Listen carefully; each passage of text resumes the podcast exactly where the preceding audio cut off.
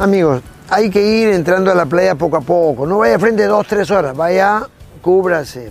Entre 11 y 3 de la tarde hay que tener cuidado. Pero poco a poco que la piel se vaya adaptando a la melanina. Ya poco a poco la melanina va a ir... Ya no vaya frente muchas horas, poquito a poquito. Va a haber un bronceado, si no hay un quemado. Te arruga la piel, pues.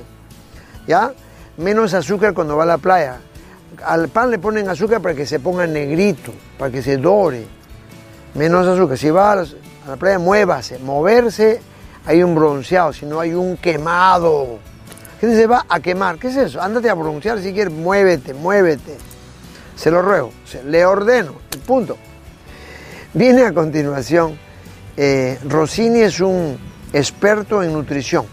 Le hemos entrevistado en la radio, justo estamos terminando un ciclo en la radio, pero vamos a estar hasta el 31, repasando todos los 10 años lo que le hemos enseñado en la radio y todo el año aquí en los medios de la tele, las redes sociales, ¿ya?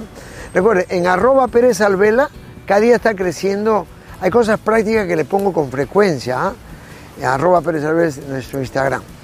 Rossini sabe, y el que sabe, sabe. ¿Ya? Esa kombucha que hace, lo hace con azúcar negra. La única kombucha con azúcar negra, la de este experto en nutrición, nuestro amigo Rossini.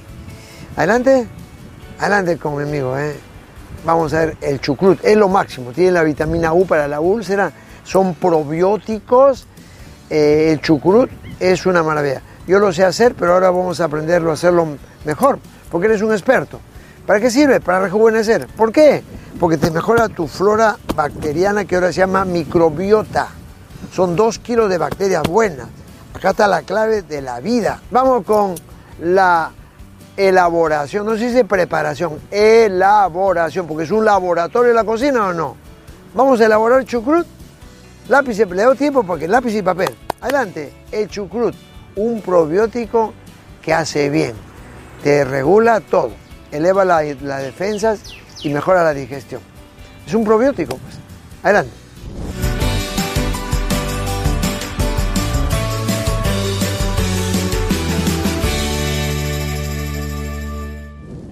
Hola, buenos días. Estamos acá hoy con el Dr. Pérez Arvela en el programa Bien de Salud, Cocina Sana, y la oportunidad de explicar un poco qué es, hablar un poco sobre los fermentos. He traído en esta oportunidad hoy algunos ingredientes súper sencillos para aprender y conocer un poco sobre el fermento del chucrut. Antes de empezar, yo quiero explicar un poquito qué es en realidad cuando hablamos en fermentos, de qué estamos hablando. Todos os fermentos são colmados de probióticos. Os probióticos são bactérias benéficas para nosso organismo que, quando ingressam em nosso estômago, colonizam, melhoram a absorção dos nutrientes e, com isto, subem nossa imunidade. É decir, comer fermento a diário é ter uma boa saúde segura. Esse fermento que traído hoje é super sencillo, super saboroso. É um fermento alemão, se chama SchuKraut. Também lo conhecem por aí como sauerkraut. E basicamente é col. Temos aqui nossa col. É uma col convencional que tu vas encontrar em supermercado, em mercadito, al costado de tu casa. Todos têm a col. Sal. Ok, sal blanca, sal marina, sal de maras, a gusto, e le vamos poner um pouquinho de pimenta chapa que vai servir para matizar um pouco o nosso fermento, ok? Vamos? Yeah. Primeiro passo, já temos todo muito bem higienizado. Esse é um dado importante. Sempre que vamos fermentar, devemos tomar muito cuidado com a inocuidade. A fermentação sempre vai ocorrer em uma temperatura ambiente, uma temperatura de 20, 28 graus. Então, é super importante estar com todo bem higienizado. Esse fermento, mientras vou picando, eu vou explicando um pouco acerca dele. Esse é um fermento que é considerado um fermento láctico. E por quê? Os probióticos encontrados em esta fermentação são culturas similares às culturas que conhecemos em el yogur, por exemplo. Quando esses probióticos foram identificados, a primeira identificação foi através do yogur. Por isso se chama lactofermentação. Vamos acá picando, picamos fino, já. Lo puedes hacer rayando também, não há nenhum problema. Tenho ralladorcito em minha casa, já. Lo rayo al toque, me sale muy bien. Otro punto importante, quiero fermentar en mi casa, nunca lo he hecho. ¿Cómo lo vamos a preparar? ¿Cómo lo vamos a hacer? El proceso de fermentación debe ocurrir en un vidrio. No tienes un vidrio en tu casa limpio, un vidrio esterilizado, herméticamente, con tapa hermética para cerrarlo. Listo, ya tenemos acá nuestro...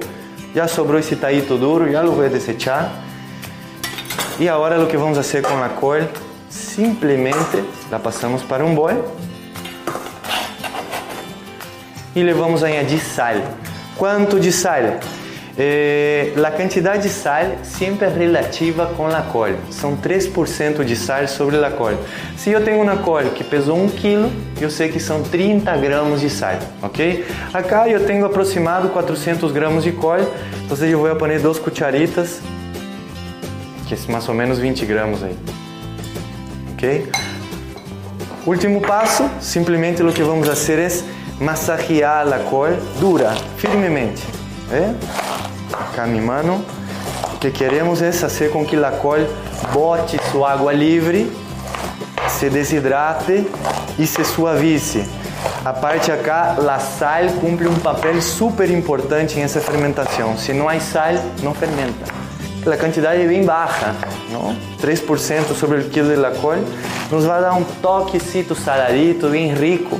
¿Y para qué? ¿Con qué voy a acompañar ese fermento? Ese fermento puede ser puesto en ensaladas, puede ser puesto en una guarnición, va muy bien con papas. Mira, un poco que he hecho masaje, ya la col empezó a botar bastante agua.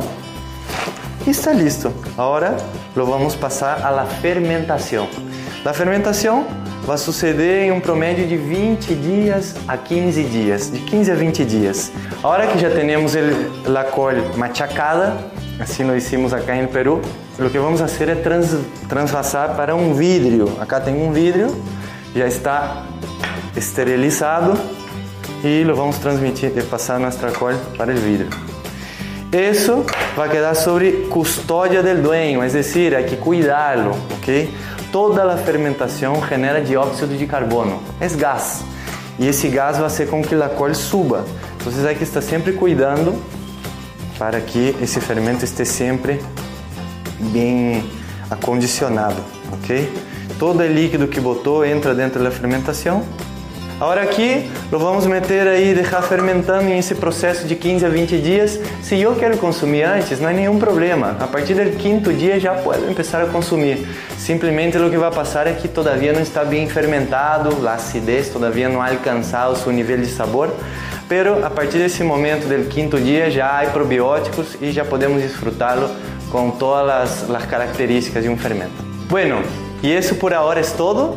Eso es apenas una variedad de fermento, porque hay muchos otros más. Vamos a regresar aprovechando la oportunidad para enseñar cómo se prepara otros fermentos también. Hay con fermentos picantes, hay dulces, el famoso masato de la selva. Vamos a descubrir cómo se toma, cómo se consume. Acá también tenemos un fermento que está muy conocido, está muy hablado en el Perú, la kombucha. Un fermento con gran cantidad de probióticos, una bebida súper fresca. Y bueno, me voy despidiendo. Mi nombre es Riders Rossini, soy chef, soy profesor. Un abrazo, un gusto estar con ustedes. Chao.